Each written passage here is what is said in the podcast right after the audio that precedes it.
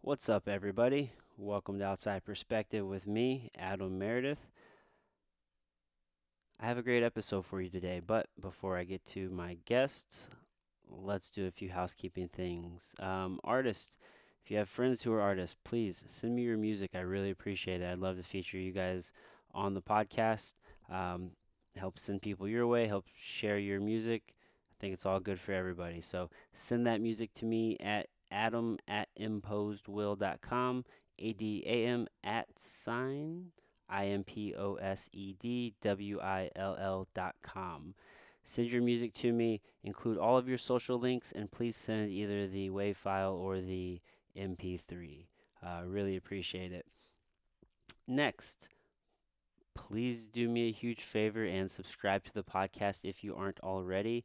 Please also tell your friends, share this, leave a five star review, like the podcast. Uh, yeah, li- like the podcast page on Facebook as, as well as Instagram. So please support the podcast. Really appreciate it, guys. And if you are looking for CBD, do yourself a favor, do me a favor, and check out Jumbo Superfoods. These guys are the shit. Um, I had the opportunity to have one of the guys, Kyle Brown, on episode six. So go back and check that out if you haven't already. And uh, yeah, their their products are great. So use the link in the notes. It helps me out. Really appreciate that as well. And um, I think that is it. Hopefully, I try to make that quick, short, and sweet for you guys. So, on today's episode, I'm sitting down with Tony Sink. This dude is a ball of energy, and I met Tony just kind of uh, in the MMA scene. He was coaching uh, a fellow fighter who I who I know. I don't train with, but I know the fighter, and um, just kind of became aware of each other that way. And I've been checking him out on social for a while. He's been trying to get me to come up to his gym and uh, and check it out. And just for various reasons, I just haven't been able to make it up there. But I did have the chance to make it there and sit down and talk with him. And his story is just so awesome. He actually broke his neck and um, had to get surgery and was, you know, paralyzed essentially. So, well, no, essentially to it, he was paralyzed. He had the exact same incident that happened to Christopher Reeves is, um, you know, what happened to him. So not not the exact same circumstances, but the same uh, same injury, same surgery, different outcome. So his story is awesome, and I I had to share it. Uh, so enjoy, guys. Tony Sink. Tony Sink. That is me, How are you, man? the one and only. Not too bad. Pumped, actually. I'm always pumped. Always pumped, man. So, uh, I love your space. What, uh, what's it all about? What's it all about? What's it all about for you? Operation Inspiration. Uh, I think the the biggest thing is I've almost. I'm gonna call. I'm gonna label it as it. I'm gonna label it. Yeah. I've taken it way farther than fathomable. It's Mhm. already become like a dream. So basically, you know, I was paralyzed from the neck down when I was 16 years old, shut off, How'd that happen? uh, drinking and driving. 16 years old. I guess I was just a while. Ago, I wasn't even really drinking a whole lot. I was just going fast on a gravel road and rolled into a telephone pole. Oh shit. Yeah, it broke my neck. Had a cervical dislocation at C5 and C6. That I had amongst many other injuries, but that was the one that shut me off from the neck down. Do you remember what that felt like? Yeah, I was awake the whole time. Uh, I kind of just felt a jolt go through my body, and I know that I thought about my head injury, and I was inside the car for a couple hours before they cut me out. Oh whoa.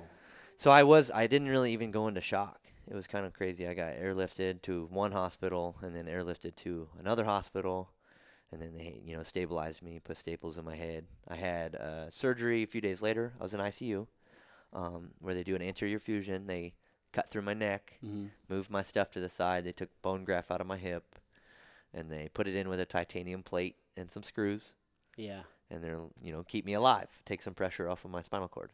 Uh, I didn't get any motor function back, so even with the surgery, all I got was hypersensitivity. What's that mean? Uh, basically, um, let me just explain it this way. I got shut off from the neck down, so when my nerves got jump started when they relieved that pressure on my neck, it's like I could feel everything. Oh, really? Yeah, like pins and needles. The blankets hurt. If you touched me, I didn't know if I was So getting like lit on sensitive. lit on fire or yeah. And I, I'm still kind of affected to this day, but that's kind of like my gift. Does that make sense? Like I can put Yeah. feelings into words, and I'm very hypersensitive when it comes to like my diet, my nutrition, and my movements. You're very in tune. I'm very aware of my nervous system, and that's kind of why I train the way that I do. I don't want people to go down that aesthetical, vanity type path. yeah. I want you to go down like movement improvement. If there's no long term application for what you're doing on a daily basis, you're screwing yourself over. That is important. Um, sustainability and longevity, you know, having those things is very important. And uh, yeah, so I think that a lot of people they like they aren't in tune with their body, like they don't know how to listen That's to why- to what it's saying. So yeah, so this experience definitely just puts you on the fast track to that. Oh man, So how long how long was was this recovery? Like what wa- was take us yeah, let's, man, let's it's keep such this, it's such a crazy story. Yeah, you know, keep, let's keep uh, going down this path. So, you know, after my surgery, the, there was a lot of different obstacles, and I, you know, I could go into some extreme detail, but you know, being shut off from the neck down, it just makes you like everybody came in to see me, was crying. You Mhm. know, they were starting to prepare my parents. They're like, hey, you know, you're gonna have to take care of them. Like Life's they, gonna ch- like they told life's you gonna change for you guys. You know, they're they're changing my catheter out in front of me. I can't move my hands. I can't move my fingers. I'm shut off. I can't feed myself. What's going through your head? I mean, honestly, suicide. Really? Yeah, I just mean, like, I don't like, uh, live. yeah, I they had a therapist, and I was like, hey, when I can move my hands, I'm, I ain't gonna have a family. I ain't gonna have kids. I can't chase my dreams. I, Yeah. I you know, I I was I grew up on a farm. I would say I was in a lot of different directions as a kid, but the one thing I knew I wanted to do is I, I kind of wanted to be a Navy SEAL. All growing up, I was Okay. a, I was a Boy Scout, and I baled hay, and I wrestled, and I played baseball, and I wasn't exceptional at any of this stuff, but I was just, you know, a kid that grew up 12 miles from my school in, in the middle of nowhere, Iowa, and I had big dreams before my accident. I was kind of a punk, Okay. but it was kind of like a rebirth for me. I mean, it just made me have so much gratitude for every simple little thing in Mhm. life. I mean, even down to I, I love to do carpentry. Because I love to just put my hands on things and feel textures. And when it comes to movement improvement, man, health and wellness needs to be something that you can apply in your daily life that not only makes you feel better, it makes you perform better. Because if you're doing these workouts and crippling yourself up, right? Yeah. How that's kind of counterproductive for your day. Right. You yeah. know? Yeah. A lot of people want to just go to the gym and beat themselves Yeah, up. yeah. So your work ethic and your pain tolerance is dangerous. That's one of my curses. Because I think I got to kick my ass. You know, I was paralyzed, so I got to get as Go much as I harder. can. Yeah. So I used to work out really intense and mindlessly 10 years ago once I got, you know, somewhat back to normal. But anymore, I feel like it's just I'm maturing my fitness and my message more and more. Mm-hmm. So these rehabilitation hoops that I had to jump through, you know, the first thing I could move was my right foot. Yeah. So how long was it after surgery? Like when did you start? 12 days I got my right foot to move. Okay. So you started getting. and then I got my yeah pretty quick, quickly. and I got my like right arm. I could lift it up, and my left leg pick it up. Still couldn't feed myself. Didn't have dexterity. They released me from the hospital before I had dexterity. Um, the first obstacle, believe it or not, was sitting up. My blood pressure would drop, and you know I'd get sick and want to pass out. yeah. Luckily, uh, my stepdad was a registered nurse, so I had a lot of. And he, he was Oh. pretty ornery too, so it made it made my real bit. And I had a mother that stood right by my side the whole time. You it's know, a good support system. Oh man, you know, I didn't. It was before social media, and so there was no fundraisers you could raise. They didn't put a chair in front of me or give me some kind of van. They just started telling my parents, "They're like, life's gonna change for you guys. You have to take care of him." Yeah. You know, Holy they didn't. Know, shit. they didn't think I'd ever walk again, be functional again. So their goal for me was to be able to, you know, try to figure out what I can and can't do in life. You know what I mean? And get my Yeah. rehabilitation. And they put me on medications to help with my nerves and stuff like that. But it was, I, I was very very motivated in rehabilitation when I went to the second hospital after two and a half weeks. Yeah. Um, they had me sitting up. I wasn't walking. I wasn't moving my hands, anything like that yet. But when they put me in this rehab center, I was the youngest person there. There were stroke patients and amputees Mhm. and you know all kinds of you know w- way more advanced stuff. And I'm like thinking, man, I'm 16 years old. I'm I'm never gonna have a family. I can't pick stuff up. Kind of feel sorry for yourself. Yeah, I was. bit. I felt real sorry for myself, and but I didn't let that beat me down. Like, yeah, I went through like my mental stuff where you know s- suicide, and I'm putting quotations up beside that. Like I, I really just wasn't happy. I, I wasn't seeing the bigger picture yet Yeah. because I seen that I just had my legs taken, my whole body taken out from underneath me. That can be all encompassing, man. I mean, that's a huge ordeal for anybody, especially a 16 year old who has very little perspective. I, I had a pretty tough exterior as a 16 year old, so I didn't try to like let people pity party me. mm-hmm. So that's where I developed my personality to make people laugh. I could make people feel good, and I didn't even have to move. I didn't have to do anything. I could just It's all personality. Yeah, all personality, laying in the bed, and you know, it, I would flirt with the nurses, giving me sponge baths to make everybody in there, you know, laugh. I'd talk about all kinds of stuff. So I made, I tried to make that experience of rehabilitation more fun, even than if it was like, you've heard the expression "fake it till you make it." Yeah. Yeah, everybody else thought I was a lot happier than I actually was. Really. Does that make sense? Like I gave that yeah, vibe kind off. of put on a mask. Yeah, and I only spent six weeks in a hospital. So two weeks at the first hospital, like ten days in ICU, and once I got out of ICU, they sent me to a re- rehab center, which was closer to home. Okay. Um, This is all st- in Iowa still. Yep. So the rehab center, like my first hospital, was about an hour and a half. So it was a long drive for my parents to come see me, and I was there for almost two weeks in the first hospital. By yourself for the most part. Yeah, my mom stayed by my side a lot, but yeah, it was. I mean, two weeks I'm in a hospital bed stuck. Okay. So once they get me to the point they can sit me up, I get, you know, my blood pressure's not dropping, and I can, they can put me in a chair physically. Uh, I, you know, I lost the hair on the back of my head. They're still changing my catheter out. I can't feed myself, and I get sent to this rehab center, thinking, you know, I, I mean, I'm, I didn't think I had any hope. I had no hope. They're just, you know, they're saying, hey, anything you get is what you earn. Yeah. You know, and they can't tell me how bad or what I'll get because nerves are a funny thing apparently. Uh, I I made leaps and bounds. I got on my feet. I, if I fell down, I still couldn't get up. So after a month in the rehab s- center, they sent me home. I mean, and I wanted to do things, and I didn't let it stop me. So I I didn't have dexterity in my left hand, and I wanted to fish all summer, and I got my neck broken. My stepdad duct taped my left hand to a fishing reel so I could still reel in a fish. That's awesome. So I, I made it work. And, you know, I didn't, I, I did physical therapy five days a week for six to eight months. I mean, seriously, just day in and day out. And I, I was passionate about it. And I was trying to get my grip back and my balance back and just get my body to work. I couldn't do a push up for 18 months. And I grew up wrestling and playing baseball and baling hay. So to be able to lay down on the ground and not be able to push myself up was very mentally debilitating. Um, you know, and I went out. I went out for wrestling my senior year, which was probably 18 months after my accident, really. and I probably sh- shouldn't have, but I'm glad I did. Does that make sense? Like there were times that I would have to opt out of practice and hop on the exercise bike, and you know Mhm. stuff like that. Like if I get my head cranked, or yeah. and it was then I was afraid more than I am now. I can trust like, man, they fixed me pretty good. They took a bone out of my hip and fused two vertebrae together, and Yeah. yeah, I will get a little more wear and tear on the discs above and below, but as long as I do things right, you know, now I'm like I feel feel almost like a superhero within reason. Man, and they're doing so many great things. Like they're they're like regrowing Oh, those discs now. It's well, you know, when 14 years ago when they did my accident or when they did my surgery when I had my accident, it was a newer procedure. Christopher Reeves, Superman, the original Superman, this is kind of my story. Uh, he fell off a horse, the actor, the original actor. He Mhm. fell off a horse and he had a C5, C6 dis- dislocation. Same I did. They had to remove a disc and they fused two vertebrae. I think he got a cadaver bone. I got a bone out of my hip. Um, he never got out of a chair ever again in his life. right. Same dislocation, same surgery. Oh shit.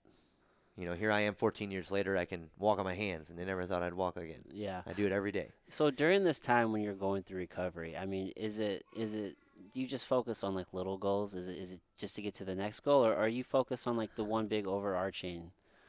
Like you know what I mean? Like what's what's your focus during that time? You know, what's keeping you in, going? in the beginning, I kind of had like an, I had this moment. Uh huh. I had a moment, and this moment changed my life. And I went go karting with a bunch of my friends. I grew up with them, and I, you know, and I wa- I was, like I said, I wasn't exceptional at anything, but there were a lot of kids I was better at than things, and there was a lot of kids that were better than me at things, and I'd always be nipping on their heels, whether it's throwing a ball or running on the track or whatever it was. And I went go karting with a group of like ten buddies, and we all went go karting, and they all got out to go putt putting to the next place, and I couldn't get out of the go kart I couldn't physically get myself out of the go kart. I was so embarrassed. I mean, I could not get myself out of the go kart. I had to flop out on the ground. I didn't tell anybody.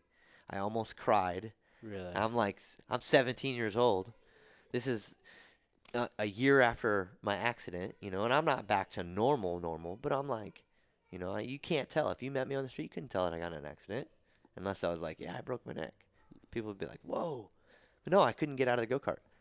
And I think that weekend, I, uh, I went to a gym, right? And I didn't, I had no clue what I was doing. And I ran into this just humongous of a guy. And he gave me a book. And the book was Arnold's Encyclopedia for Bodybuilding. Uh, Oh shit! And then within, I'm telling you, within three months of me having that book, I didn't have to go to rehab anymore. I was just lifting weights. I was hitting muscle groups. I was trying to stay balanced. I was, you know, hitting my days. I was trying to make my own routines, and yeah, you know, like I was idolizing a bodybuilder. Yeah. That's I think that's a lot of people's intro. You know, you know, and I didn't, I didn't know any better. I went from rehab trying to just lead a normal life to, I'm hitting. I gotta get strong. I couldn't, you know. I was like, man, I'm gonna do whatever it takes. I gotta build some muscle. so you weren't really you weren't really lifting before then at all. No, no, it was just kind of just being just like a natural athlete Yeah. doing sports. Well, they, I mean, they make us do stuff in wrestling and stuff like, and baseball, and uh, you know, we'd run track, but nothing just super out of the ordinary, extraordinary. yeah, You know, I didn't, I wasn't a kid that did push-ups all the time or pull-ups all the time. I never, you know, played with weights or anything. You know, I might have had one growing up here and there, yeah. but were, were you a very healthy kid growing up? Like whenever I was growing up, like I grew up in like backwoods Missouri, so we didn't eat very healthy. well, I will say. In healthy, I will say I was very homegrown. I did have a mother that cooked me all meals. They didn't hold me back from food, but they did feed me materials that probably, you know, that I could reflect on now. That I'm like, man, I've, my parents don't understand why I don't eat the same things as when I was a kid. right? But now it's like, man, ignorance is bliss. I didn't know any better then. Now I'm like, man, that stuff's poison. Yeah, It's just straight up poison. a lot of white bread. You know, yeah, I could get it. I could soda. get crazy in your materials, but I mean, on a cellular level, you want to fuel your hot rod. Oh yeah, You want to, I mean, you want to put good fuel in your body. You are what you eat, you know, and you you want things to re- repair. Like I said, you're a product of your environment. So if you're eating like an asshole, you, you might develop some gelatinous tissue in your body, and that. Yeah, that know? and there's a great saying: "You are what you eat." Ate. Have you heard that? Yeah, Sean you are- C- Yeah. So what you're eating, whatever they ate, is going to affect you too. That's why if you're eating beef, you, grass-fed, grass-finished, like Yep. you want high-quality food. yeah, you can you can get really really over the top crazy with it. Uh, I, you know, when it comes to nutrition, I, I make sure that I'm fueled, and I do the surplus, a deficit. I don't try to count my calories. I try to Yeah, listen to my body. I Mhm. try to biohack. I don't do the whole intermittent fasting kick. I do metabolic fasting. So I know how to like feel my body. So if I eat a whole bunch of food that I shouldn't have ate, I might do a little bit of a fast and some hard work the next day to clean my guts out and my Mhm. system. You know, and vice versa. If I got a lot of training come up, man, I'm gonna eat a lot the day before because I know I got a high volume of training to do. You know, Yeah. so but that takes a long time to learn. Everybody responds different to different foods, different timing. You know, supplements. Um, but when it comes to like you know the accident and the rehabilitation, I had that moment. So um, I get Arnold's Encyclopedia, and I you know within three four months I don't have to go to rehab anymore because I'm like they you know seen significant, and I'm gonna n- label them as gains, gains. yeah. Now I was lifting weights and you know I'm doing every like lat pull downs and bicep curls. I'm doing you know trying to bench press because you know I went from not being able to do a push up to start lifting weights. Yeah. And you know, I I sold shoes for a long time for a company called Tradehome Shoes, and I would work crazy retail hours, and I would still go to the gym at nine o'clock at night when the mall closed, and I'd stay there till eleven for two hours just lifting weights. Did nothing but just lifting weights on my days. I had every separate day. I had leg day, arm day, back day, chest day. Yeah. You know, now I'm like, man, it's very primitive. I look back on it, I'm like, man, I wish I knew more then. But Yeah. I get home at 11 and I would cook. I'd cook all my food for the next day and I would eat that night until midnight. I'd wake up at like 6 the next morning and I'd go get my stuff ready and sometimes I'd go on a run and I'd go to the mall and I'd sell shoes. So I was at 140 hours a week, you know, all the time or every every 2 weeks, every pay period. I did that for a long time and I sold shoes and finally, you know, I I kind of just felt like working so many retail hours and growing up on a farm and riding horses and baling hay and I it really emotionally depressed me. So even though I was training and getting healthy and making these gains, you know, I'm like 19 years old. I got up to like 170 pounds. I graduated 135, mind you. So I gained 35 pounds in two and a half years of just pumping protein and Yeah. crap, just trying to get the calories in to gain my weight, and I didn't really feel that good. Like, does does that make sense? Like, I didn't feel Yeah. mo- like I felt like I put on muscle, but I'm like I didn't feel like performance gains. Yeah, I mean you weren't out. You mean you weren't operating like an optimal level at that No, point. No, I was so, bodybuilding. Yeah, I, mean you, you hit a goal which you thought would make you happy, but and I'm I'm up there at this. You know, I have more muscle I built on, and I, you know, I filled in some gaps. I'll call it in my body. You know, my nervous system and stuff, and I still wasn't happy. And I got asked to go to uh, a boxing gym by one of my employees that worked for me at the shoe store, and I was just hooked again. And I grew up doing it. I grew up doing a lot of it, but I always had this fear of ever stepping back in and doing boxing after I broke my neck. Like I just had a big fear, like my neck. I don't ever want to get punched. So I went there with intentions just to train, and I did their workouts. I did the bag work. I hit pads, and then I got I seen enough confidence in my performance that I went ahead and started sparring, and I'm doing the boxing thing, and I kind of threw weights to the side, and I was like, man, calisthenics, because we were doing them in boxing. I'm like, man, these make me feel good. I'm doing just push-ups and dips and yeah, pull-ups, all body weight stuff. and man, it just started to feel better and better and better. So I and I dropped 20 pounds, like right away. And I but I felt stronger. I felt better. You know, I'm at like 145 pounds, 150 pounds, and I felt good. Yeah, Um, so then I never looked back. I kept doing calisthenics, and you know, I actually met a girl on my vacation, and this is 2008. Met a girl on vacation, and when I went back home to visit, and I ended up resigning from my shoe store and moving back home. And you know, this is this is the woman, this baby baby mama. So I do have a lot to thank her for, but you know, I never thought I would have a family. And then I meet a girl, and I had a reason to move home. And I'd been working at the shoe store, so I moved home, and I had money that I didn't have to go straight to work in another career. So I started training mixed martial arts because my stepsister, Sarah Patterson, she's actually a pro cage fighter. She signed me up for a cage fight when she found out I was moving home without asking me.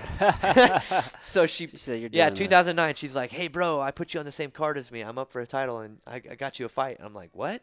A fight? What? I don't want to fight." She's like, "Well, you've been boxing," and I'm like, and she knew I wrestled growing up some. And I so I it gave me some serious momentum because I felt like there was such this urgency to get in the best shape of my life because my sister just signed me up to get in a cage and Yeah. fight somebody, and that was not my intention. I had broke my neck. You were just doing boxing at this point, just kind of. I just boxed and grew up wrestling. I lifted weights yeah, and I had just converted to calisthenics probably six months previous. that's funny. And she's like, "Well, you know, uh, everybody kind of by then, by the time I was 20 years old, everybody knew that I was in working out. I worked out a lot, you know, and I got the pretty boy muscles and stuff. And you know, I it was already pretty known that I loved training. And you know, my my story with people that knew me kind of knew that that's what kind of you know crossed some of my wires. Mhm. Uh, but sh- she signed me up for this cage fight, and I felt urgency to train harder than I ever have. And you know, I went into a local gym and didn't. I sparred a few times. I didn't know what I was doing. I didn't know jujitsu. You know, they taught me like a basic armbar escape, and you know, and I, like I was out of my realm, and I didn't understand it then because a lot of the guys that I seen at the practice, I'm like, you guys weren't farm boys. You guys played video games, or I was like, you guys didn't play sports. You got out of high school and wanted to be a fighter. You know, I grew I grew up riding horses and baling hay and wrestling, and so I felt I felt like I had an edge, uh, you know, and I felt a little indestructible with my neck. So I had a bad attitude against a lot of kids that wanted to be cage fighters Yeah, that didn't grow up facing adversity. just kind of had this chip. Like I, yeah, because I faced so much adversity. I I had this, and I wouldn't say that I'm like better than you, because I knew that like, oh, you might look real good on pads, but you know, let's let's just throw some bones around. And there was no, I guess, technique behind it. I Yeah. guess it was all just put my head down, Who's Rocky tougher? style. Yes, and it was. And I did my cage fight, and I, you know, and I won in a one-sided fashion, but it just. I was not happy with myself. Everybody pumped me up about it. I was not happy. I looked at it from an outside perspective and I'm like, oh my God, there's so much I don't know. I don't know how to throw kicks. I don't know any jujitsu. I don't know. Oh my God, that takedown looked ugly. that's a very. Oh my God, my moment. punches weren't even straight. What was it? Where were those coming from? You know, Mhm. like I had no, and I looked at it from like a, you know, and if I were to educate myself on all kinds of things and you know martial arts and form and calisthenics and conditioning, and I looked at my body from an outside perspective, I was like, oh, I have so much work to do. and I have everybody in my ear saying, "Dude, you need to fight again. You need to fight again." Mhm. And I'm saying, "I know, but look at me. I need, I have so much work to do." And they're like, "No, but you did really good." And I'm like, "Yeah, but I broke my neck. It's not worth the risk to just get in and race my car every weekend when I'd rather put my car in the garage and work on it." Yeah. right? And and I really my my mother made me promise I would never fight again if I did that. And I told her I was like, "All right, mom, I'll tell you, but if somebody ever called me out, you know, on the street, I was like, I'm going to get in the cage before I just beat somebody's ass on the street." You know what I mean? That was just kind of my attitude. I was like, "I'll just ask me in the cage." And they almost took that as an insult. But I did. I promised my mom I'd never fight again. Everybody's for 14 years, I still get it. Every single week I get people saying, "You should fight. You should get in. You Yeah. should do this. Oh my god, you should." And I'm like, I invite martial artists. I love martial artists. I love I would love to combat dance is what I'll call it. I'll love to make friends with some high level guys and I'll learn a lot. But what I find is I've just hurt myself so much doing martial arts. Yeah. It's so much fun. It's a 100 miles, but 100 miles an hour all the time. But there's no long-term application for going in and getting in a cage and fighting somebody. So I just uh, so that's where I justify not being a fighter. But how much fun is it to box? How much fun is it to hit pads and do bag drills? yeah. Training and then wrestle fun. wrestle with your friends and learn these new techniques and do jujitsu flow rolls and you know do pummeling drills with wrestling and do takedown drills. That stuff's competitive. It's fun. It's challenging. Yes, there's variable for injury, but you know risk reward. If it makes you feel good, go ahead. So you know, I did I did this cage fight and I got out and I was like, I told myself I was like, I love this stuff. I love the conditioning. I love that you have to work on your horsepower, your gas mileage, your body mechanics, your technique Mhm. you know, and th- and then I started looking at it from more of a health and wellness perspective, like martial arts. So when I was hitting the bag, I wouldn't just, you know, go with what's comfortable and have a left jab and a right cross. I'm like, man, I want to take care of some muscular imbalances in my body with the martial arts. So when I look at everything, I'm like, man, I want my nervous system to work the same on this side as I do on that side. Yeah. And on a simple perspective, brush your teeth with your bad hand. Work a screwdriver with your bad hand. then none of this stuff would have been aware to me if I didn't break my neck. Like my awareness for my nervous system. Mhm. Like I knew that like my right kick just kind of came naturally. My left kick, it was laggy. Like what the hell? my hip's tight. Why can't I turn my left kick? So those were like my projects. That was more my focus rather than being a fighter or anything like that, or a fitness athlete. I just wanted to take care of like proper body mechanic issues, mechanical predispositions, and muscular imbalances, Mhm. right? And you, when you look at it, as people break things down with like strength training and cardio, and and I always thought to myself, I was like, oh, I just think all that's a bunch of bullshit. You got to think about more biology and science-based material and think, man, you you are biomechanically engineered to adapt to the lifestyle you live. So whether that's connective tissues, whether that's your respiratory system, your circulatory system, your nervous system, those are all things that need to be exercised. And life's too short to hop on a treadmill and label it as cardio. Life's too short to pick a day, one day a week, and do leg day. I mean, you need to move things every day in order for there to be a long-term progressive application behind Yeah, it. Yeah, you got to move the body. Movement is key. Um, you can't be too static. Uh, in, in when people kind of get in these training ruts where they're doing the same thing all the time, yeah, then they are just creating imbalances. Yeah, and you know, so the the message I try to get out to people is, I mean, real simple. Life life is fucking beautiful. It is just a beautiful, and it's all about your attitude on it. Because if you're not a thankful person, then, I mean, you're you're not gonna be happy. You're not gonna be happy. If you're not a healthy person, you're probably not gonna be happy. Yeah, dude, that affects your mood That's big well, time. you know, it, some people I try to bring this up to a lot of clients and a lot of new members and a lot of people I meet is, you know, if you've never looked it up, look up a wellness continuum. You ever looked up a wellness continuum? no. So Well, just to just Tell to me. keep this as a you know briefer description, it it kind of correlates that in relativity, and you can relate your health and your wellness with your happiness Okay. right? So most people that, and I'll I'll use an example of like most people get me to the gym, like come into the gym. The reason why they come to me is they have a, a sign and a symptom. They have a sign or a symptom, and they don't they don't feel their best. I ask them, "You feel your best?" They're like, "No," and I'm like, "Why? Let's figure this out." So their sign and symptom, if they don't come in and do something about it, that could turn into a disability. hmm There's a back issue, a knee issue. You know, you're eating too much crap food. You know, your high blood pressure. that that's a sign and a symptom. High blood pressure is a sign or a symptom. The heart attack is the fucking disability, right? So we want to educate them. So when they come to me, I educate them. And then it's up to them if they want to grow. Right. Does that make sense? Because that sign and. Symptom is going to turn into a disability. They're going to be unhappy. And there's all kinds of things, outside influences that can knock you down. You can have a breakup that's going to knock you down. You're going to quit drinking water. You're going to get stressed out. Guess what? You're not going to be very healthy. You lose your appetite. You're stressed out. You get in a car accident. Guess what? You're disabled the snap of a finger.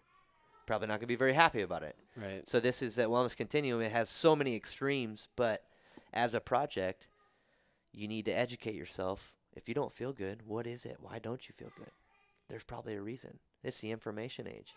What are you putting in your body? How much water you drink? What kind of movements do you do? Yeah. You know, do your feet hurt? Your ankles hurt? Your back hurts? Your knees hurt? Are you progressively doing things that can help it? Yeah.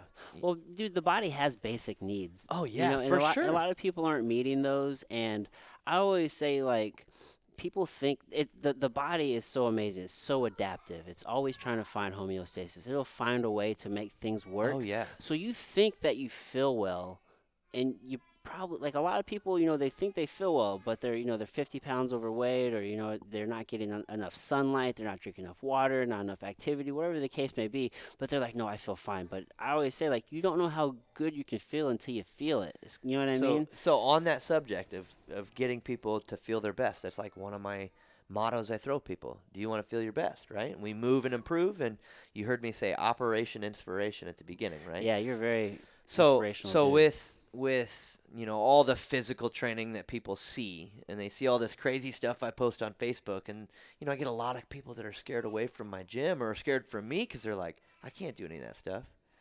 But what they don't realize is that's that's like the fruits of my labor. That's like me working on my hot rod for 15 years, right? 15, 14 years. I broke my neck. I've been working on this hot rod that got wrecked, right? Been working on it, fixing it up, put a new engine in it, put mm-hmm. All the, you know, I put a turbo, I put wheels, new suspension. You never going to take that thing out on the road? Does that make sense? right. You just not going to ever take that car and go drive it? I'm not saying drive the shit out of it. Go race it every weekend. But have some fun with it. Yeah. Go see how fast it'll go. You know? To, to burn out every once in a while. yeah. So when people see my posts, that's like me just taking my car to the track. They Yeah. don't see the 60 hours a week that I put in doing yoga and joint mobility stuff. And I try to do, you know, some conventional bodybuilding and some progressive applications behind so many different kinds of movement methodologies. I have so many things I just love to do. I love riding bikes and I love swinging kettlebells and just yeah. grabbing a pair of dumbbells every day or moving a barbell, whether it's an Olympic lift or just, you know, hitting a light bench press session. That stuff can be fun, but it has its place, Right. right? I think people who are going to be deterred by that, like there's a there's a bigger issue. There, Well- there's something with them that they they they don't have a confidence in themselves, or like now they're comparing themselves. Like I mean, compare like if you start comparing yourself to Well, other that's people, I mean, that's when you get into like the personality profiling, and you can kind of you can I I've learned to kind of every people some people take constructive criticism, right? Some people take me, you know, talking them up, and that's okay. I got to give them a bunch of compliments to get them motivated. The other person, I just got to talk a bunch of shit to them, yeah, right? everybody has something So- different. So in this Operation Inspiration, I try to make people when somebody comes to me, I immediately hold myself responsible. Or if I meet somebody, as you know, Adam, if you add me on Facebook, I am going to reach out to you and I'm going to say, "Hey, let's come in and have some fun. Let me change your life. Yeah, let me man. let me let me just uh, you might I mean, you could be somebody that loves life already or somebody that doesn't love life. That doesn't matter to me. I just want you to have more fun and give you some life-lasting knowledge and Yeah. tools. Cuz you know, say somebody comes in with a headache, I, the first thing I, I'm like, "Well, how much water did you drink yesterday?" Yeah, And then they're like, "Oh yeah, I didn't drink water." Or they're like or I'm like, "What'd you eat yesterday?" And they're like, "Oh yeah, I did eat a box of cookies last night." And I'm like, "Well, don't complain to me if you're going to make shitty decisions." right. That's why people pay me is I, I start to make them aware of the decisions they make and how they affect how they feel because a lot of people do these mindless things or yeah, these mindless activities or you don't realize if you have a sedentary job and you have to sit at a desk if you don't make it a daily chore to maintain some structural integrity in your body and some tissue strength if you want to age gracefully it takes work yeah, dude. I mean, moving into advanced life, uh, you know, advanced age, like you you can't be lazy. Not even- Yeah, not even- well, with intent. I'll put it on the same spectrum. the same philosophy goes. If you want to maintain a high level of fitness, and I feel like I'm starting to hit a high higher level of fitness than I ever thought imaginable. But what people don't see, they see me racing my car, they don't see all the the maintenance it takes to keep that high level of fitness.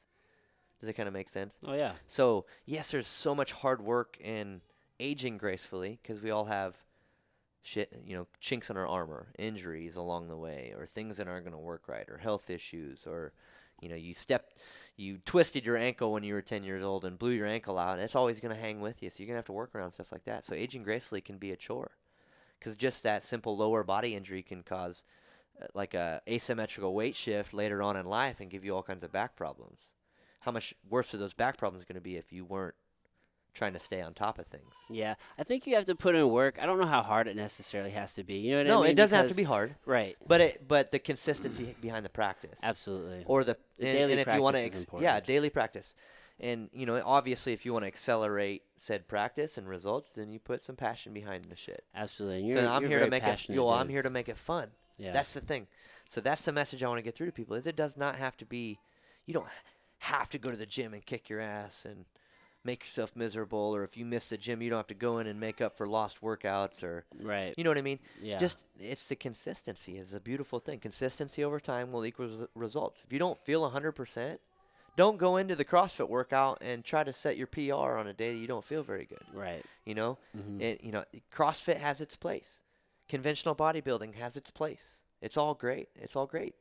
But if you just stick to simple things like that, it does not have a long-term application. The what's more long-term applicable than anything is flopping out of your bed on the floor and learning how to just stretch a little bit. Yeah. Learning how to get in the habit of drinking some water and eating a good meal every morning. Yeah. You know, you don't feel good, go take your shoes off and go walk in your yard. You get grounded, right? Yeah, dude. Take your shoes off and get grounded, grounding, man. Yeah. Lots of grounding. Well, that's people have all these, you know, impingements and problems. A lot of it is they kept shoes on their whole life.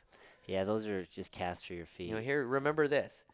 You know, shoes are made for people. People are not made for shoes. that's true. Keep that in mind. That's a good way to put it. yeah, man. for sure. Pe- that and shoes are made for people. People aren't made for shoes. Yeah. Um, and, you know, same thing with chairs. I think chairs were horrible. they should Yeah. have invented chairs. dude right now i'm sitting in an office and um like i go on daily walks i go on daily barefoot walks I see that. and uh man but people stare like they don't like it like it makes people uncomfortable man like and i have to do it i have to Hey, get up i have to move i yeah. can't I, I won't be there forever this is just like a temporary thing while i'm working like the master plan but people like that they want you to be unhealthy and ha- Hey. unhappy like them Hey It's Adam, crazy if shit. people don't think you're crazy, Zig Ziglar, right? yeah. People don't think you're crazy. Your dreams aren't big enough. Yeah, that's that's plain true. and simple. And yeah you know how many times I've dealt with I go to the park with my kids and I see all these other parents will sit on their phones or they'll just sit at the park and exist. And I try to be doing cartwheels and handstands and you know doing pull-ups on the monkey bars and I'll get parents that'll yell at me for it. Hey, you're going to get my kids hurt. And you know, I try to have the best attitude as possible. I try not to make people mad, but I'll, you know, I'll just be like, "Hey, you know, you ought to try it. It'll get you pumped up, get your blood flowing." It, and beyond that is, you know, being a father is huge. So not just this operation inspiration, that message that I'm trying to get through to people is my two children, Avery, seven years old, and Eli's four years old. They they give me so much strength and motivation. Like I have to set myself to such a higher standard now. I realistically think my kids think I'm a, a superhero. They really do because I just try to. Do, anytime that they're not happy, I just try to barter with them to make them happy. And I don't necessarily give them their way, and we Mm. don't always want to give them their way. But when they, when I look back at how I grew up, some of the. I, I don't look up to just my parents. You know what I mean? I look up to all these other people in my life that I'm like, they did all these little things that were amazing yeah you know, and and I try to hit as many of those on the head, being their parent or their father as I can, and I'm like, you know, why do I just want to sit and watch them play at the park, or do I want to run around and chase them too, or we'll make it an obstacle course? yeah So, you know, the value of simple things like breakfast and going hitting trails and doing fitness is I see the investment in the kids. The kids don't see what I'm doing yeah but I see the investment in it, and I'm showing them how to enjoy life on a simple, simple perspective of just activity and health and wellness. Yeah, yeah, that's a big thing, especially with my kids. I, I do the same. I try to uh, just instill them with like a lot of these just principles. Yeah, for that, sure. That they're gonna carry them far in life, and just make it easy now. You know what I mean? I- had to learn it late. You know what I mean? It's been such a shock of how much wisdom being a parent brings. yeah, How much like reflection, like you, you just I have moments every day, every single day. You know, whether it's just a time that, you know, I, we I we ran a 5K last weekend. My four-year-old ran the whole thing, that's awesome. almost to the point he wanted to cry. And I was like running with him. My daughter's ahead. She's seven. She's uh, she ran the 5K too with one of her friends. He's four years old. He's running. He's he's like, Dad, it hurts. I want to walk. I'm like, Well, walk, dude. I was like, But you just ask yourself, you gonna feel better if you quit and give up, or you gonna feel better if you just keep going and try your best, buddy? Yeah, And that kid kept running. He's four years old. On a simple perspective, I asked him. I just gave him the ultimatum.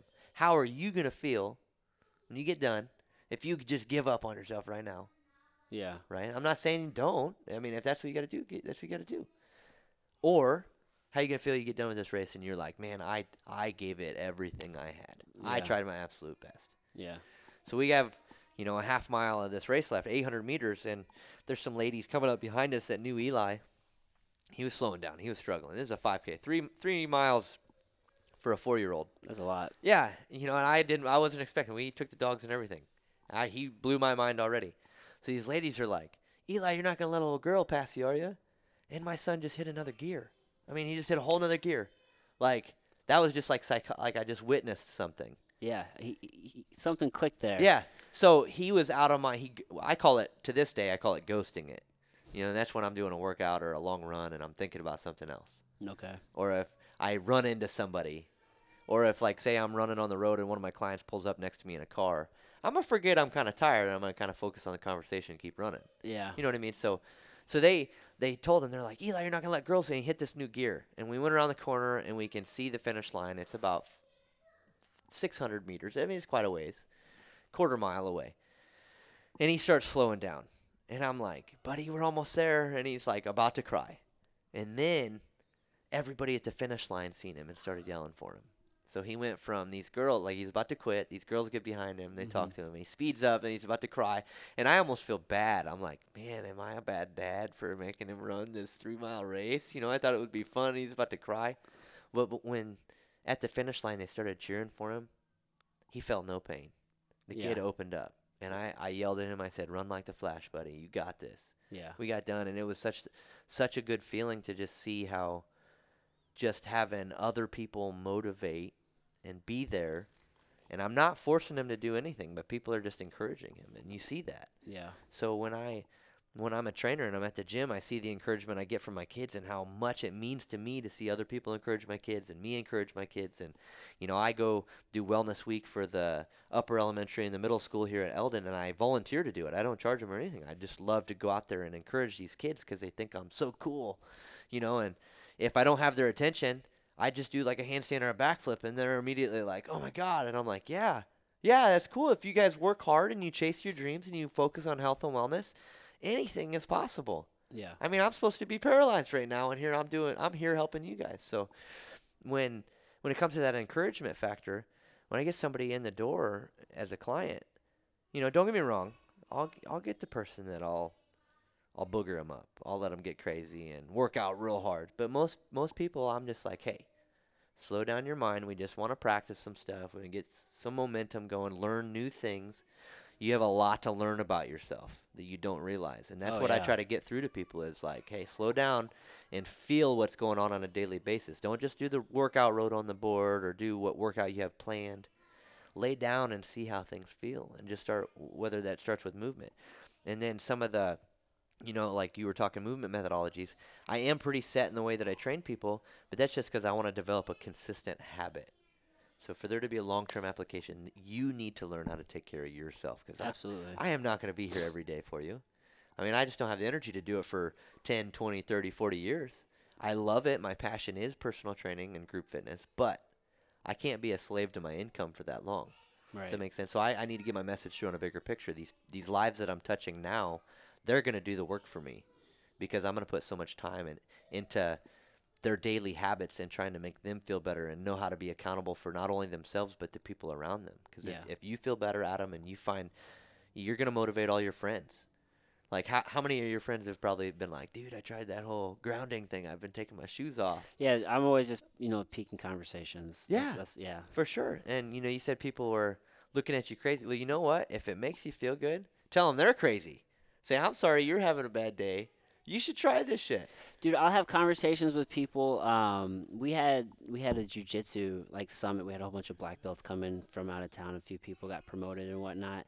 And one of the guys there, um, he normally trains at like the main school, um, Vagi school. So I don't ever train with him. But I guess he works in that area. He's like, dude, I drive by, I see you walking all the time. So it's just like the amount Yeah. of people that just drive by and just Oh, see it's that. crazy. It's like, what the fuck is yeah, he so doing? Walking so barefoot. you know, and that stuff's got to excite you. oh, I love somebody- it.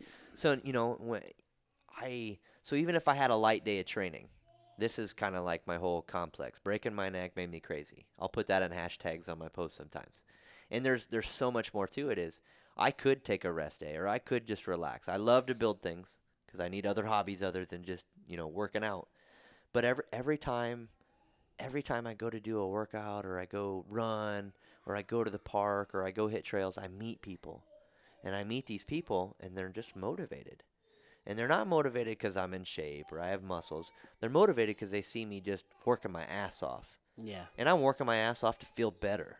Well, passion is contagious. Yeah, oh for sure. And you know, people want that passion and you you meet I love meeting people and just telling them my story cuz some people might think I'm just like a vain fitness junkie. If you never met me and I'm like ripping my shirt off every gym and I'm like flexing, I I love pre-workout. That's probably one of my biggest flaw. I mean, I do. It's Is that your It's- vice? Is uh, pre-workout? yeah, You well, I wouldn't call it a vice. It's kind of it's kind of turned into a joke, but I will say that I'm a very high energy person as it is. Oh yeah. So I can work out like I could do four, five, six hours worth of workouts in a day and eat all day, and you know I, I might be dragging butt a little bit, and you put a little caffeine in my system and some stuff that, you know, alters my mindset and gets me pumped. Man, I feel like I get wild, and it's been kind of a joke, but it is. It, it's I create that kind of excitement for people that, you know, you can these little things can create excitement Yeah. like little like you liked my post that I put wrist wraps.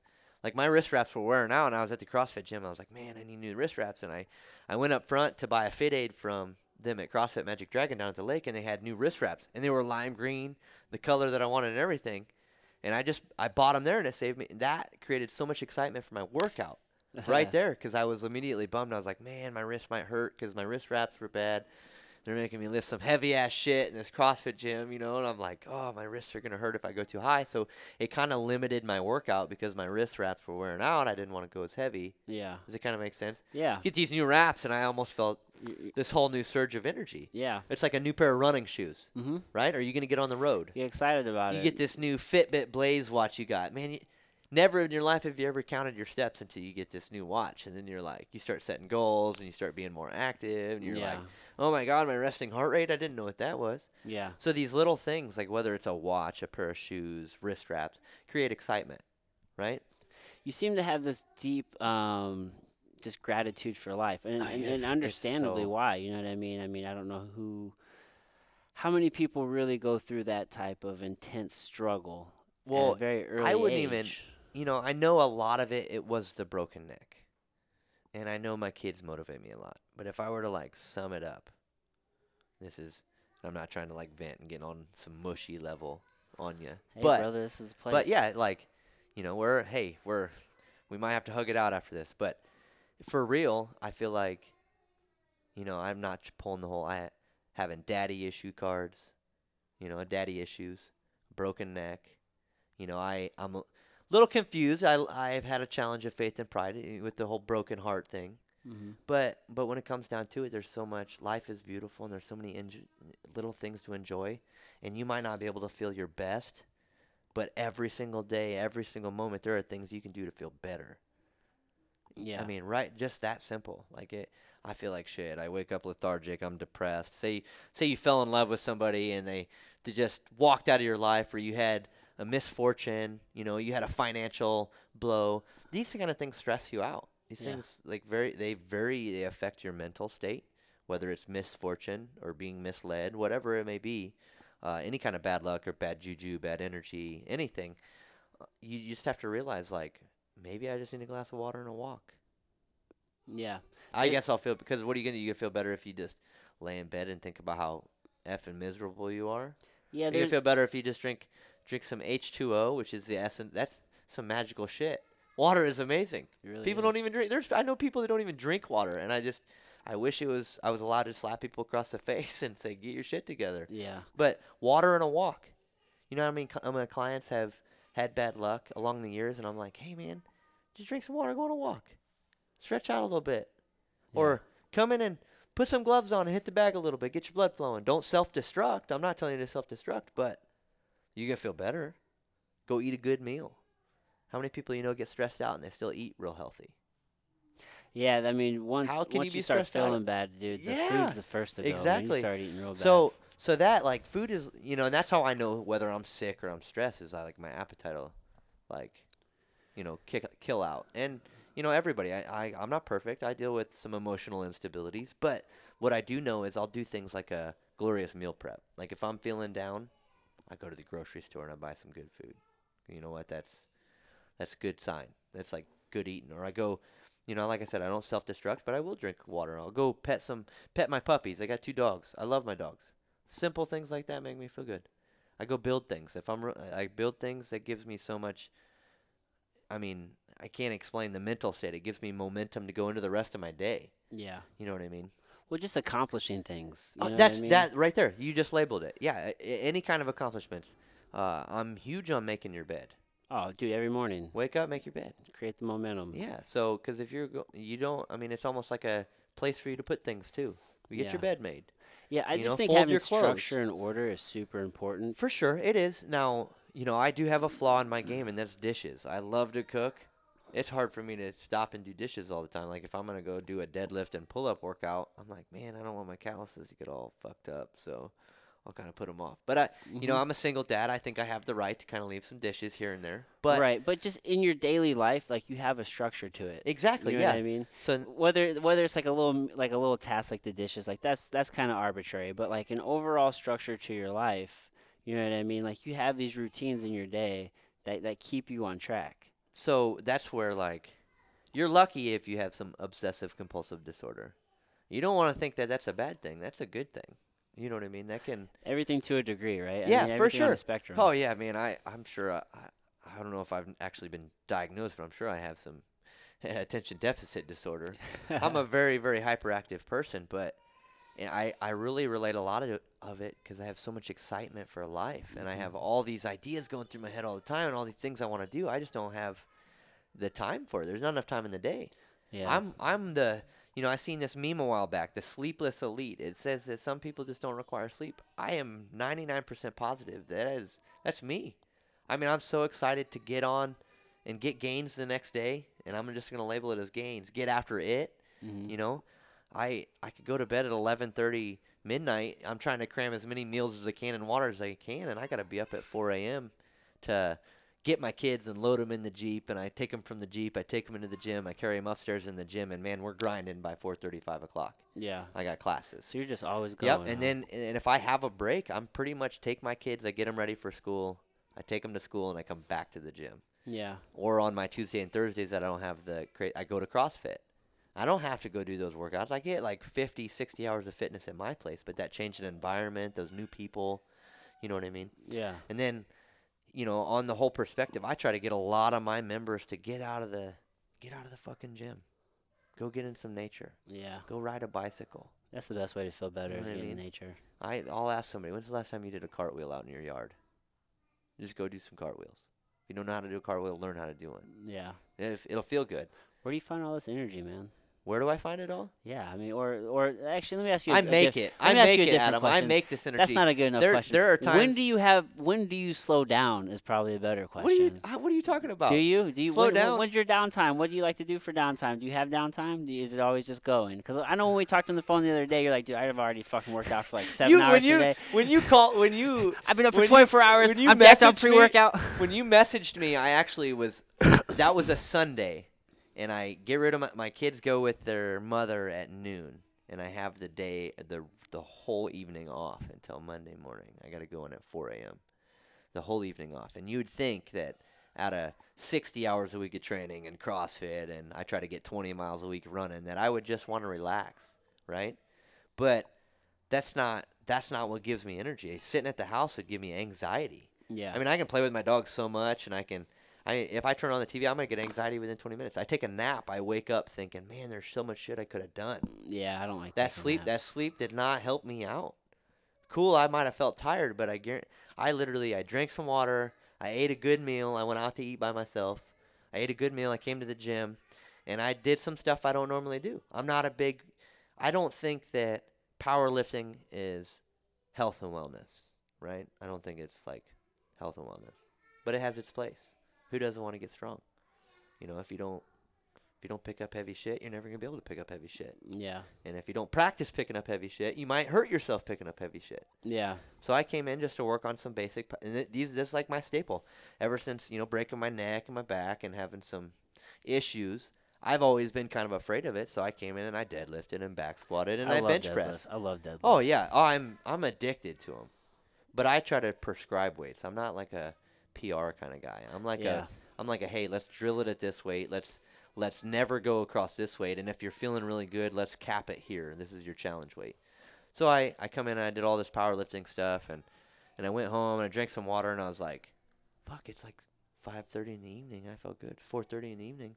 So I went on a run and I was actually just got done with like the last 800 meters I try to open up on my five mile run. I think I ran six miles. I planned on two or three, and I ended up running like six miles Yeah. because I had one person call me on my run, and I kind of accidentally took the wrong turn.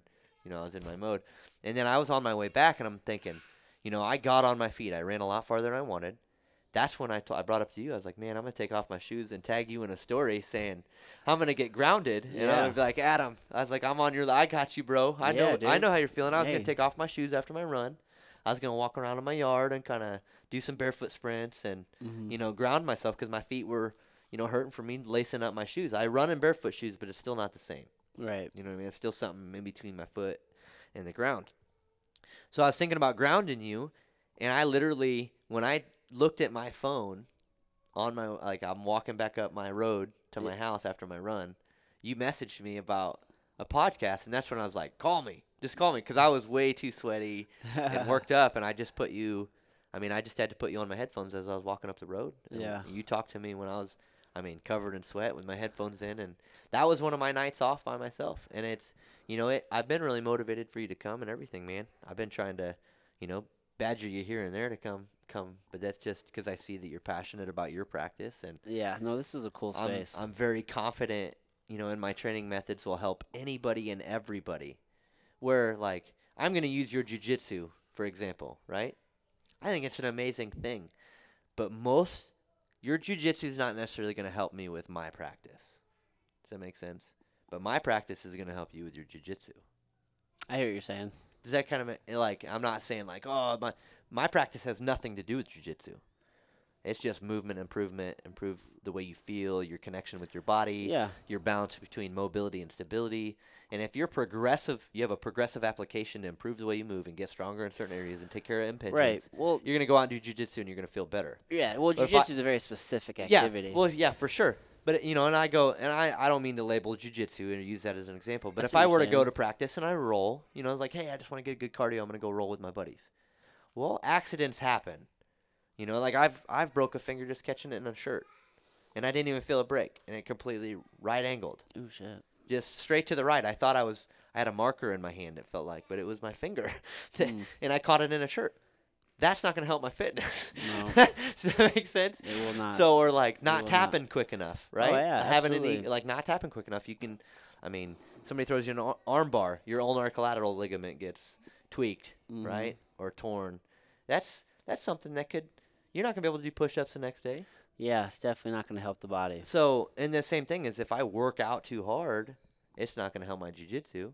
Mm-hmm. You know what I mean? If I made somebody do a thousand burpees and, you know, pick up deadlifts until they couldn't walk straight, Yeah. and you go to do jujitsu the next day, you're not gonna feel like that helps your performance. Yeah. Well, you definitely have to have a balance. Yeah, exactly. So that's and that's the the whole promoting the movement improvement, operation inspiration is think about the end game.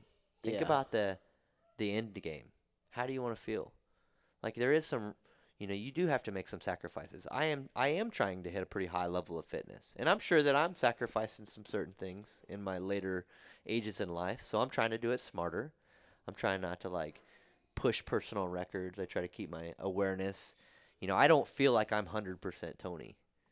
Does that make sense? Like Yeah, like you're always you Yeah, still feel like, like- you're able to like do more. Adams Adams had injuries, right? Oh, absolutely. Yeah, exactly. So absolutely. and the older you get, obviously they remind you here and there. But don't be afraid of injuries. Injuries in the gym or in, in that movement specific environment. Injuries are a beautiful thing because they will teach you.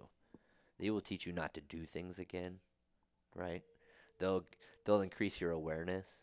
Just on a normal person, day to day aspect. Somebody picks up something heavy and they throw their back out. I guarantee they're going to be more aware of how they pick things up from then on. Especially if that was they put their back out real bad. Yeah, yeah. Sometimes you learn the hard way. Th- yeah, exactly. So d- you don't want to necessarily be afraid of those, but let those kind of build. Those are who you are. Those chinks in your armor are what made you who you are. That's what taught that gave you the wisdom. I use, I label it as fitness maturity. Fitness maturity, right? yeah. I had none of that ten years Hmm. ago. You put pre workout in my system ten years ago, and I, I would I would go work out with guys way stronger than me, and you know I I might have thrown a weight that wasn't comfortable for me, whether it was bench press or back squat, and I'll be like, "You swap me? Yeah, yeah. you're you're gonna keep this thing from crushing me? Cool, I'll get under it." yeah. That's not fitness maturity. It's really not. I think that's why it's key to have coaches. So For whenever you- sure. when you aren't mature, so that way they can prevent you from Yeah, and not try to help you you. know, and not, have everybody those. has that luxury of having a coach. Not everybody knows that they should really go need a coach. Yeah, You know that's what I a mean? shame. There's a lot of these coaches need coaches. it's hard for me not to label different training types and like call them out but i mean you you will you can't you can't just get a certification and think that you know all about health health and wellness is so so broad Yeah. i mean it's just insane like yeah. you said you've been learning constantly for how many years Uh, over it's- the past decade. and the longer just- the longer you're in it the more you realize like man i don't know anything yeah, the more the more you learn, you're Don't just get me like, wrong, "Fuck, I- dude, I, don't I know some anything." cool shit. I really do. I know some life changing shit. I sell it. I sell my energy. and I sell my knowledge. That's what I do. I sell my inspiration. I give people these tools that they can take with them. They can take what they want, and whether they use them, that is up to them. Right. But if you use them, and you find your niches and what works for you, and you're consistent, that consistency over time, you can really improve the quality of your life in a big way. Absolutely. even if it's just uh, you know your internal health with food that long-term application you start eating healthier and you start learning. Ignorance is bliss. If you don't know on a cellular level what food does for your body then you uh, ignorance is bliss. You don't know you're doing anything wrong. But if you get Yeah. educated guess what? I guarantee you're going to make better decisions. Yeah. Well, I hope so. it's like on a simple predispositions. You have high blood pressure. Quit eating salt. Don't be an asshole. Quit eating salt. Right? I don't know about that one. I It's know. It's well, funny. to we- say like di- diabetes, right? well, it's funny. We Get rid of the up. refined sugar. yeah, get, definitely get rid of the refined sugar. It's funny you brought up the salt because I actually Salt I, is necessary. well, I started talking about this on a previous podcast. And I didn't explain it very well, so you just presented me with the Perfect. perfect Let's do opportunity to explain it. So there's a great book called The Salt Fix, and I can't remember the name of the author, but it was a pharmacist. And essentially, what his argument was in the book is that you know humans developed in or, in or near salt water, right? That's mm-hmm. Yeah. kind of where we come from. So we actually have a, a pretty high need for salt. For sure. Um, and he, his argument was just like, you know, we tend to need more salt, not less. And the whole idea of, of less salt tends to cause more issues. And he was giving quite a few good examples within the book. But that's that's his overall argument is that we need more salt than you would think. Well, yeah, I, I understand that, but I meant on the spectrum of like the foods that you get in today's day and age. The foods that you get for sure, the they're gonna get processed, the refined. They might yeah. taste good, but it, you're gonna get fucked up. Yeah, the refined carbohydrates, the processed foods. Yeah, I mean, just the quality of. I think because like a calorie isn't a calorie, right? You know, the the quality of that calorie is Mhm. going to to make all Well, of the that's like- difference. I get really frustrated with uh, if it fits in my macros, right? Yeah, I get really frustrated with that. Or if somebody's like, "Oh, I've been doing the keto diet." My first question when somebody says, "I've been doing the keto diet," I was like, well, do you even know what ketosis is? Yeah, have you checked? I was Are like, because you in before you do some kind of diet, yeah, like figure that out. That's been around for thousands and thousands. And, I mean, that's just an energy system that people. We aren't glucose based environment. We don't have a glucose based environment unless we create it, right? So your body's gonna have to resort to those fats and turn them into fuels. Yeah, I mean That's that's just- that's like that metabolic metabolic flexibility that we were talking about. Yeah, for sure. earlier. You know, and it takes a lot of practice. People have different cravings, and I don't try to drastically change anybody's diet. I Mhm. usually just try to make them aware. Like I had a new guy come in last night, and he came in this morning too, back to back, which is pretty cool that he came Nice. in back to back. And he worked out last night, and I this is how my coaching starts, right, with his nutrition. I go, "Hey, you eat good last night?" He's like, "Well, yeah." I'm like, well, "What'd you eat?" He's like, "Eggs and I had some bacon and some milk." So I didn't say anything, you know. And I'm like, "Well, that's the kind. of, I'm just trying to figure out how he fuels his body, so then I can educate myself on his eating habits and help him make tweaks." Mhm. right? And I'm like, I was like, well, you, you ever looked up and seen what is all in your milk? Or I'm like, hey, you ever, what about, and I asked him what he ate this morning. He said he didn't eat anything. I was like, well, you, get some raw almonds on hand and some blueberries. And, and instead of me down talking on what he was eating, right? And I'm not saying eggs and bacon and milk is bad, but there is a lot better materials you can get to fuel your workouts. And for me to start this change with him, I'm not going to say, hey, quit eating that. Eat yeah, I mean you don't want to like just shame No. him for what he's doing. No, not at all. I'm just gonna be like, hey, you ought to try getting some raw almonds in your diet. Hey, you ought to try to get some blueberries. You ever you ever eat avocados throughout the day? Those are healthy fats. You know what I mean? And I start saying stuff like that. little suggestions. Yeah, and those suggestions, and then later on, like three weeks, four weeks later, I'm like, "What'd you eat for dinner?" He's like, "Well, I had a piece of salmon and I had a salad." You know that superhero salad you told me about. Yeah. And then he's like, it's, I got all kinds of the alkaline leafy green vegetables and stuff, and the salmon, and Mhm. I ate eight raw almonds, and they start to change the way because I just make it aware to them that, man, there you have so much control over the way you feel and the what you eat and Yeah. your movement. If your back hurts, don't think you got to go to the chiropractor. I don't like somebody says that their back hurts. My first question for them, seriously, my first question, I was like, "Well, have you been stretching every day the last week?" No. Oh. Oh. yeah. So your back hurts, but you're not stretching. Will you explain that to me? Because Yeah. I'm like, if my back hurts, I'm gonna lay down and stretch. yeah. You know, it's a, so that kind of makes. Or Mhm. if somebody has a headache, I'm like, have you been drinking enough water? Yeah, how much water do you That's drink? that chronic dehydration is a huge lead for, for just joint pain and headaches. Absolutely. So just a couple times of me saying that, I don't have to keep asking them every time. Because after a year, my client knows not to tell me they have a headache unless they went out and drank last night or something. Mhm. You know what I mean? And they know. because they know what your response will be. Oh, it's so fun. Like I love being a trainer. It's like the even like I get ladies. I had a ladies group, you know, a couple years ago. I had a girl came in and laid down on my mat and she's like and it's 5:30 in the morning. We're about to start working out. And She came in and laid up and curled in a ball on my floor. And I'm like, yeah, it's like, well, no, she wasn't. It was kind of hungover. It was a Girl Scout cookie hangover. oh. So get oh. this, you know, and she they're trying to lose weight all the time, and I try to like, hey, quit, quit thinking about weight loss and thinking about performance. You- perform better, you're gonna g- reach your goals quicker than just trying to watch that number on the scale, right? So we want to improve the way we move, and if we do that, you will improve your body mass index, and you're eating correctly, you know, stuff like that. So we try not to focus on the actual weight because that's a psychology block.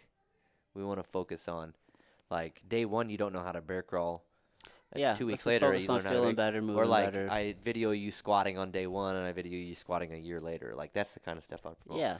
Well, so she's laying on the floor, 5:30 in the morning, and she's like, "I'm like, what's wrong, Lindsay?" Or he's like, "She's like Girl Scout cookies." I was like, "It's all right." I was like, "I, that's one of my weaknesses too." I was like, "I'll eat some cookies." She's like, a box of cookies. Well, that's bro. what she said. Hold on. So this is this is where I dressed. I was very supportive of her bad decision, right? And I go, Lindsay, you got you got to feel good for feeling bad. You f- you feel bad because you ate that box of cookies. That's a good thing. There's people that don't feel bad about that, right? And she's like, okay, it was it was two boxes. That's what she said. Right after I tried to make her feel better. And then my demeanor changed. I said, Lindsay, get the fuck up and grab a jump rope. let's, let, let's clean your guts out. So I went from like trying to coddle her and emotionally comfort her for her bad decision to two boxes. You really didn't think you had to work on them. You didn't realize you're like Tony's gonna be pissed. like if- you just didn't care. no, yeah. And then I immediately was like, yeah, just that. do you want me to take you seriously, you got to take me seriously. Yeah. So and, that, and I've really developed that vibe as a trainer. Like, I'm pretty hardcore. I mean, if somebody cancels a workout, it's one thing. I'll be like, oh, bummer. You know, six months later, and they continue to cancel workouts and stuff. I'll send them a middle finger emoji and a thumbs down, and they know I don't mean like insulting. I don't mean like f you. They they laugh because they're like, oh shit, he's just like, Like disappointed. yeah, I'm disappointed. So I just send them a middle middle finger or a disappointed face or a thumbs down. You know, and Yeah. I get my point through, and it's like, you know, if if I want to hold myself accountable and really care about the way that you feel, you got to care about what I'm teaching you, and you got to apply some of these tools. Because if because if I spend a year with a client and I see they continue to just self-destruct in certain ways or they don't use these tools, I don't necessarily develop a bad attitude, but I just stop trying to hold myself accountable for that aspect of their life. Like if you just can't get your diet together and you come in here and grind, I appreciate you. I love that you come in and grind. But if you're going to constantly, like, if you complained about your weight loss, I would literally answer with, I was like, well, I try to tell you to quit eating like an asshole all the time. Yeah. Or I'm like, write me that food journal I asked you for. Right. You know what I mean? Because Mhm. they're, and then they're like, oh, I know, I know. And I'm like, no, well, shut up. Quit complaining to me about it then. Don't complain about it. You know, if you're not going to do the So- work, just don't complain. So, yeah, I have to be fun. And some people can take it the wrong way, right? But that's not your problem. No, not at all. And like I, you know, I really I take the if people don't think you're crazy and your dreams aren't big enough, I take that to heart. Yeah. You know what I mean? I 100% agree. It's like so if I if I don't have somebody thinking, man, that guy is just nuts every day, then I don't feel like I'm inspiring people as much as I could. and you're not being authentic to yourself at No. that point. No, it you know, for sure. So if I went to the park and I sat down on the bench and watched my kids because somebody was like, "Man, you're gonna get somebody hurt doing your handstands," or, you know, what I mean, can't you just be normal and sit and watch your kids? Then I then I wouldn't be exceptional. People wouldn't be motivated by me. Right? Yeah. Would you be motivated by the guy just sitting on the bench? You'd be motivated by the guy doing cartwheels and pistol squats and handstands and then oh, runs over and gets excited about a cool spot to do a human flag or you know what I mean? You're going to be inspired about that energy Mm-hmm. and you're going to want some. It's contagious. Yeah, and I want to give it away cuz I'm obviously just going to hurt myself with it if I don't give it away. You have more than enough for everybody, oh dude. man, I I can't even explain. I'm kind of confused by it. I, it's a Yeah. curse and a blessing, Adam. I feel I feel really good. Yeah. and I keep trying to make these little small investments to make myself feel better. You know what I mean? It's like even on the sense that I used to run faster than I do now. I really have a passion for running. I used to run a lot faster than I do now. But my feet wouldn't feel good. My knees wouldn't feel good. I might put a better time on the clock. Yeah. y- You know what I mean? Yeah. So when it, when you take it and using running as like this long-term application, don't run to lose weight. That's a very miserable mindset. I understand if you're a fighter or whatever, but don't run with those intentions because that's not health and wellness. Mhm. Don't run to go farther. But don't get me wrong, that's com- competition, personal competition, whether you're training for a marathon or a sport. But you're going to make sacrifices trying to run farther. There's going to be some not good stuff that could happen, right? You could be depleted or not have food or you get some plantar fasciitis or not have perfect form or or running faster. Those things might not help you in the long run. But if you're literally going out to go, like I said, that drinking that water, say you don't feel good and you go drink a glass of water and go on a walk, you have to think, I just want to feel better. Right? So you can't be so mentally hard on yourself if you had a run and it didn't go good. You got to think, man, shit, I at least I got up and went on a run. Yeah. Yeah. I think your intentions for everything really matter. Yeah, it's Um, like going to the gym is if you don't feel good, don't don't make a decision not to go to the gym. Like you don't even have to go to the gym. Don't make a decision not to do anything. Yeah. That consistency. You can always do something. so that's where that discipline comes. You don't realize how much better you actually feel until sometimes you get moving. Yeah. And I live by I I I you ask me where I get my energy from? It's not like I don't wake up on days and think, "Man, I need some more sleep. I went way too hard yesterday. I missed a meal. I didn't drink enough water and say I woke up dehydrated and at a deficit in my calories and I got these plans to train and I like sometimes I'll have to throw that out the window, but I still no matter what, I know I have people holding me accountable every single day. I got people waiting for my posts every single day. Does that make sense? oh yeah, dude. I got a client. I got a client waiting here at you know that's going to be here at 4:30 in the morning.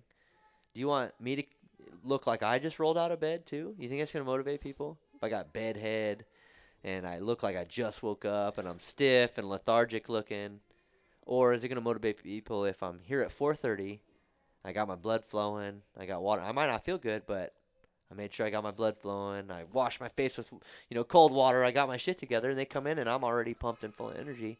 It creates that aura for the day. Yeah, well, you're setting the tone for your tribe for sure. Oh man, and you know, I don't expect everybody to feel 100%. It's very normal not to feel 100%.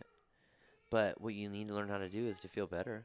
And everybody has their niches, whether you're to draw, whether you're to read, whether you're to get some nature.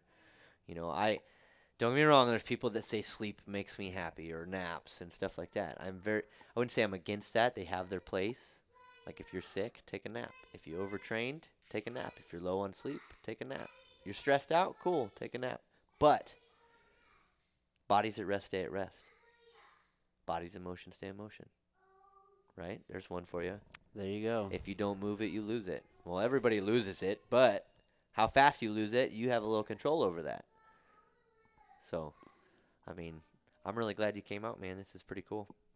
Dude, yeah. So I didn't mean to go in 100 directions on you, but I loved it, dude. I can eat, breathe, sleep, and talk this stuff 24 7. I love it. No, that's a good place to wrap up at, though. Um, how can folks get a hold of you if they want if they want to? Where can people find you? I, t- I What will you tell you that? I probably go over the top with my Instagram inspiration. So, you know, if, if somebody follows me on Instagram, I guarantee you're going to have day in and day out inspiration. And, you know, you want to look, look at some of my older posts.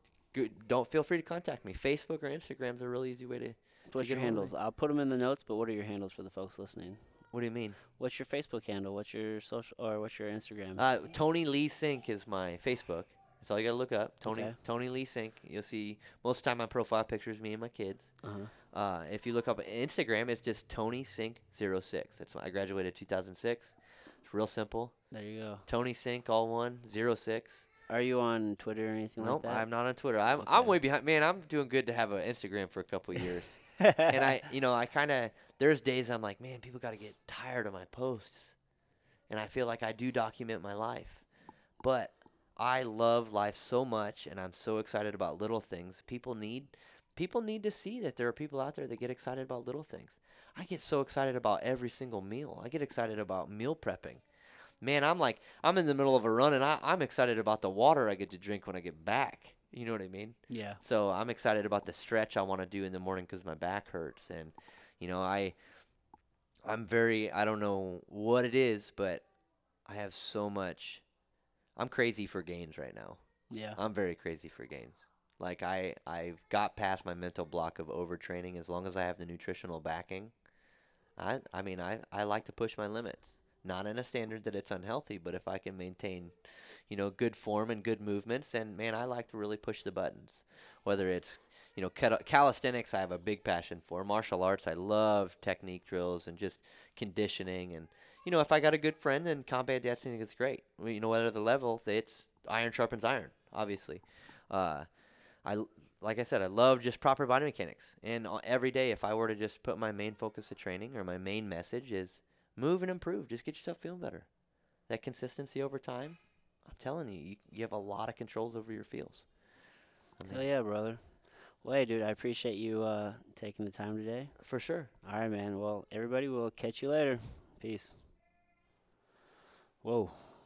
If that doesn't motivate you to get off your ass and go do something, I don't know what will. Such a crazy, crazy thing to live through to be told that you're not going to be able to walk and you should just get prepared for a different way of life. Only to be able to regain all of those abilities and probably more. He's in fucking better shape now than he was then for sure i'm sure. So man crazy crazy stuff. Uh, really gives you something to think about and and hopefully um, maybe makes you consider about having a daily gratitude practice um, just because there is so much to be grateful for in life and and having that perspective of, of gratitude um, no matter the situation can really do wonders uh, just for the way that we experience this this thing called life. So man that was awesome. Today, I am going to leave you with a song by, let me see who this is by. This is from my dude Pound Game Addison, and this song is called Too Lit. Check it out. I'm too lit. I'm too lit. They hate the way I'm too lit. Talk that shit, won't do shit. They on my head, that's bullshit. Whole damn time won't prove it though. Chain shine bright, I'm too lit. Posted up with two bitches, granting all but two wishes. Can't trust you, can't cuff you, ho. They hate the way I'm too lit. Talk that shit, won't do shit. They on my head, that's bullshit. Whole damn time won't prove it though. Chain shine bright, I'm too lit. Posted up with two bitches, granting all but two wishes. Can't trust you, can't cuff you, ho. All my niggas on cool shit. At the same damn time, we ruthless. When I was down in there, I had to figure out, cause I couldn't live with excuse, bitch. I don't care what they think about me, I'ma still stunt like an acrobat. I'm talking flip money for big money, stack big racks and pop tags. Yeah. Niggas wearing fake chains, they ain't never been the way, they ain't never been the way. Niggas talked in high, like they hide in the cave, like they hide in the cave. She get this dick, I bet she never be the same, bet she never be the same. I can't fit in, I can never be a lame, I can never be a lame. I skirt my whip, that bitch go fast. That bitch go fast. I'm up a level, just check my swag. Check my swag. I hype the gas, then hit the dash. She hate, she love me, that boy a savage. They hate the way I'm too lit. Talk that shit, won't do shit. They on my head, that's bullshit. Whole damn time won't prove it though. Chain shine bright, I'm too lit. Posted up with two bitches, granting all but two wishes. Can't trust you, can't cuff you, ho. They hate the way I'm too lit. Talk that shit, won't do shit. They on my head, that's bullshit. Whole damn time won't prove it though. Chain shine bright, I'm too lit. Posted up with two bitches, granting all but two wishes. Can't trust you, can't cuff you, ho.